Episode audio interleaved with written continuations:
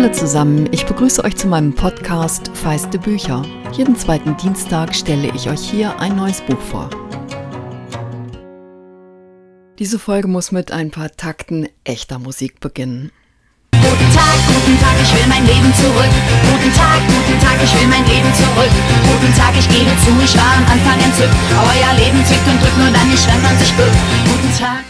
Das ist ein Lied, an das ich ganz besondere Erinnerungen habe, denn es hat mich vor neunzehn Jahren beim Marathontraining begleitet und mich mit seinem unwiderstehlichen Drive immer verführt, viel zu schnell zu laufen. Guten Tag, das ist die allererste Platte von Wir sind Helden. Die ist im November zweitausendzwei zunächst als E P erschienen und dann Anfang zweitausenddrei als erste Single-Auskopplung des ersten Heldenalbums. Die Reklamation. Am liebsten würde ich euch eigentlich das ganze Stück einspielen, aber das ist ja immer so eine rechte Frage. Denn das damals überraschend konsumkritische Lied vibriert einfach vor intelligentem Witz. Ich stelle euch den Link zu einer tollen Live-Version in die Episodeninfo. Für mich war es der zweite und letzte Marathon. Für die vierköpfige Band mit Leadsängerin Judith Holofernes wurde dieser Song dagegen zu einem Startpunkt. Wir sind Helden wird den Sound der Nullerjahre mitprägen. Bis diese Zeile, ich will mein Leben zurück, Judith einholt und sie sich und die Helden zweitausendzwölf in die Dauerpause geschickt hat. Jetzt hat die Sängerin und Gitarristin in ihrer Autobiografie Die Träume anderer Leute davon erzählt, wie ihr eigener Traum brüchig geworden ist. Ich finde, die fünfundvierzigjährige beschreibt ziemlich eindrücklich, wie die magischen Momente alles so intensiv überstrahlen können, dass man ganz leicht den Augenblick verpassen kann, in dem man sich noch in Sicherheit bringen könnte.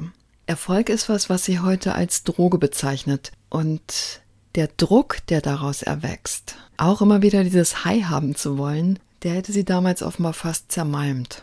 Dabei ist sie eine, die alles hinzubekommen scheint. Ihre Musik kommt beim Publikum und der Kritik gleichermaßen gut an.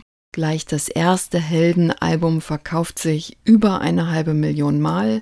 Es wird überhaupt zu einem der meistverkauften deutschen Alben. Fünffacher Goldstatus. Das Folgealbum Von hier an blind erreicht doppelten Platinstatus. Die Alben zweitausendsieben und zweitausendzehn spielen goldene Schallplatten ein.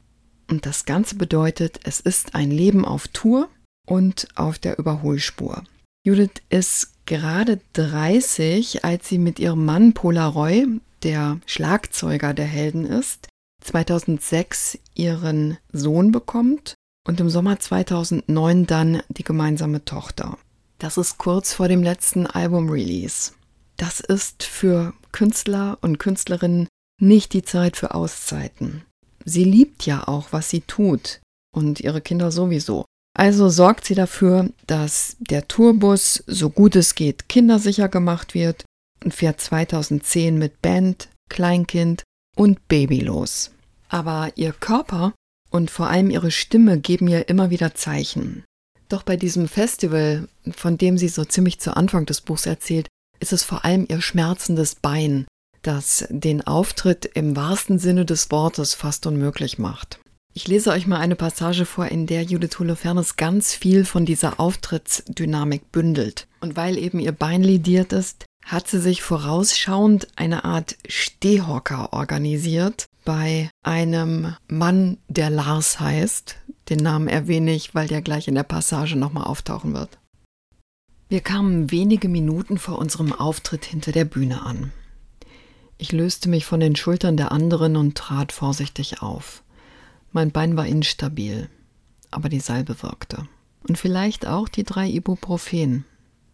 Kaum hatten wir uns verkabelt und die Monitorstecker für den Bühnensound in die Ohren gefriemelt, erschallten die ersten Klänge unserer Einlaufmusik. Caravan of Love. Wir steckten die Köpfe zusammen und mein Herz machte einen Satz, wie ein trainierter Hund. Schwanzwedelnd und bereit, seine Tricks zu zeigen. Die Musik, aufgeladen durch unzählige Konzerte, funktionierte wie ein Portal in eine magische Welt voller strahlender Gesichter und erhobener Arme, in Zeitlupe und epischem Schwarz-Weiß. Unsere Fußballumarmung, hundertfach geprobt, ließ mir das Herz genau einmal springen und dann wurde es still. In der Mitte zwischen uns ein ruhiger, heiliger Ort gemeinsamen Davors. Ich hatte gewusst, dass sich dieser Moment so anfühlen würde und ich konnte damit planen, in den Momenten, da ich mit Larsen über Barhocker stritt.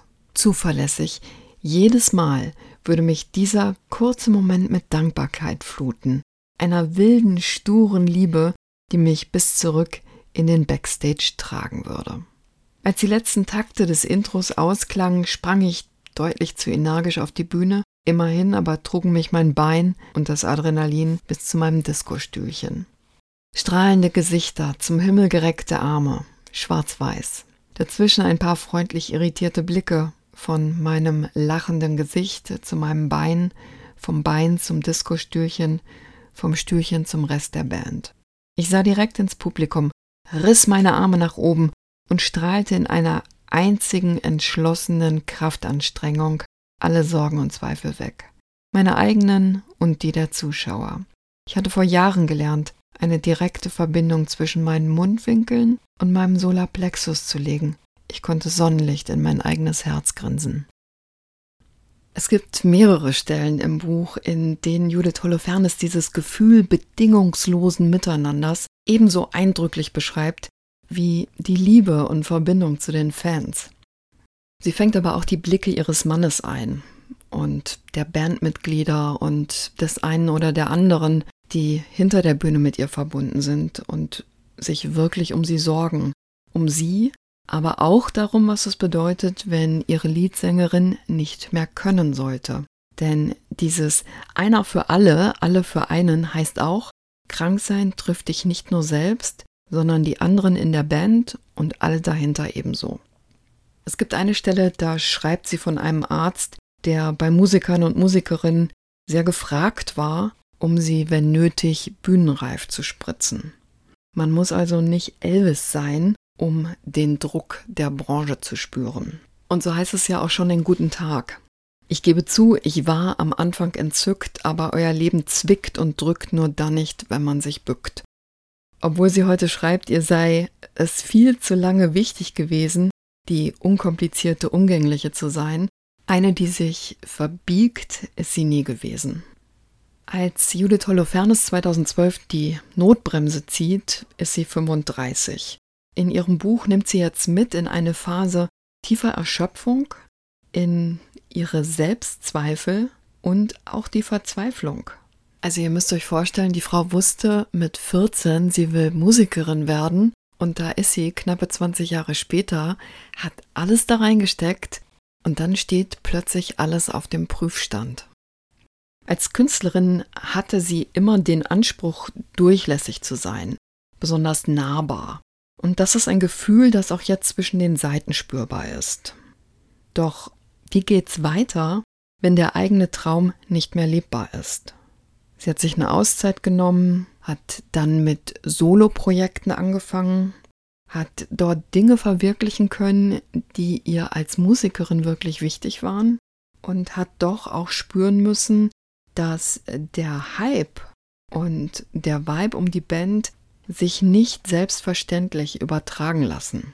Aber was sie vor allem unterschätzt hat, ist, Popstar in Teilzeit, das verzeiht eine Branche, die so alles verschlingend ist, nicht soeben. In der Autobiografie dröselt sie jetzt auf, welche Strukturen da wirken, aber sie erzählt auch davon, was für Ansprüchen Künstlerinnen ausgesetzt sind, also tatsächlich Frauen noch mal mehr als Männer. Und das sind Ansprüche, die viele von uns kollektiv verinnerlicht haben und sie selbst eben auch. Meine Kollegin Stella Brickey hat für das Magazin Emotion, für das wir beide arbeiten, ein Interview mit ihr geführt. Das war das erste Interview zum Buch. Da hat Stella sie darauf angesprochen, dass sie ziemlich hart mit sich und ihrem Körper ins Gericht gehe. Judith Holofernes sagt darauf: Ich bin die meiste Zeit netter zu mir, glücklicherweise, aber hier wollte ich die dunkelsten Momente zeigen. Ich fand es wertvoll, diese grausamen Stimmen, die viele weibliche Künstlerinnen ab und zu in sich hören, zu Papier zu bringen. Nach meinen Schwangerschaften war es schlimm für mich, über rote Teppiche zu gehen und fotografiert zu werden. Ich wollte einfach nur schlank sein um nicht beleidigt oder verletzt zu werden. So geht es, glaube ich, den meisten Menschen. Wenn man einem gewissen Ideal entspricht, ist man einfach auf der sicheren Seite. Und so geht es im Buch auch immer wieder darum, was es bedeutet, als Frau in der Branche unterwegs zu sein, Popstar und Mutter zu sein, die vergifteten Komplimente, die sie bekommen hat. Oder der Klassiker, ihr Mann ist ein Held, weil er als Vater die Hälfte der Arbeit macht, und sie ist verdächtig, weil sie als Mutter nur die Hälfte der Arbeit macht. Holofernes nennt sich tatsächlich schon sehr lange Feministin, bevor das Wort wieder en vogue war. Und ihr Buch knüpft an die aktuellen Diskurse an.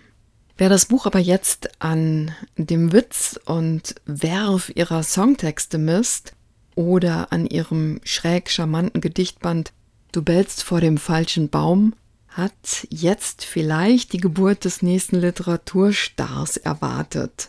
Doch das, was Judith Holofernes hier wagt, ist eher eine tastende Autobiografie. Und ich sage wagt, weil sie es zulässt, dass wir sie bei dieser Suche begleiten. Und da gibt es durchaus meandernde Momente, weil es ein Prozess ist, den sie hier auch sichtbar macht und äh, ja, sich darauf einlässt, im Grunde genommen vor unseren Augen als Leser und Leserinnen Dinge auszuprobieren. Und das ist für mich eine Stärke dieses Buchs. Wir begleiten sie also dabei, wie sie lange in einer Branche funktionieren will, in der man auf Dauer kaum funktionieren kann. Sie schreibt bei Gesprächen in ihrem Podcast Salon Holofernes, habe sich bei ihr der Verdacht erhärtet, dass das Musikgeschäft tatsächlich bei allen Parallelen zu anderen Kunstformen extra schwierig fürs Gemüt sei. Zitat: Wahrscheinlich, weil keine andere Kunstindustrie den Künstler selbst so sehr zur Ware macht, zum Produkt. Vermutlich stimmt das, gerade wenn jemand die Songs auch noch selbst schreibt. Man spürt, wie viel Kraft es kostet, unter den Träumen anderer Leute die eigenen freizulegen. Natürlich könnte man diesen Blick hinter die Kulissen für die Geschichte eines Künstlerinnen-Burnouts halten, für eine individuelle Krise. Aber eigentlich wird mit jedem Kapitel deutlich, da ist ein Fehler im System. Und wir kennen sie ja alle, diese Geschichten über den Club siebenundzwanzig, wo dann auf eine geradezu perverse Art und Weise glorifiziert wird, dass siebenundzwanzigjährige, begabte, empfindsame Menschen aus der Welt fliegen, weil sie die Welt, in der sie sich mit großem Talent bewegen, einfach nicht aushalten können. Und doch habe ich das Gefühl, es wird immer mehr Leuten klar, dass das keine individuellen Probleme sind, sondern Strukturen, die toxisch sind. Dass Judith Holofernes meiner Kollegin gesagt hat, heute bin ich glücklicher ohne Musik, hat mich ehrlich gesagt auch traurig gemacht. Gleichzeitig hat es mich für sie gefreut, denn sie hat ganz offenbar ihren Weg gefunden. Auch wenn deutlich wird, es ist ein Marathon, da etwas zu verändern, ist darüber zu reden und zu schreiben ein Schlüssel, um was in Bewegung zu bringen. Die Träume anderer Leute von Judith Holofernes ist bei Kiepenheuer und Witsch erschienen. Das Hardcover hat vierhundertacht Seiten und kostet vierundzwanzig Euro.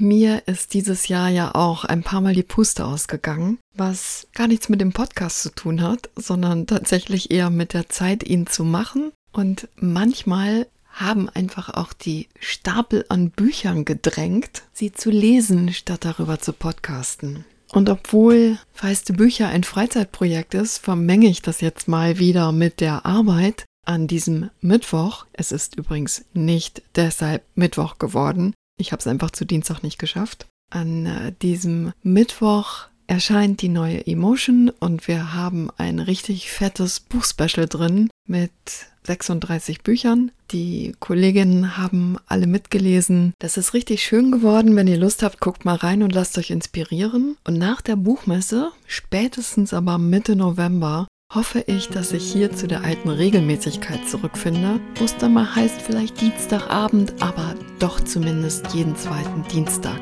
Also, ich gelobe Besserung und wünsche euch einen schönen Tag.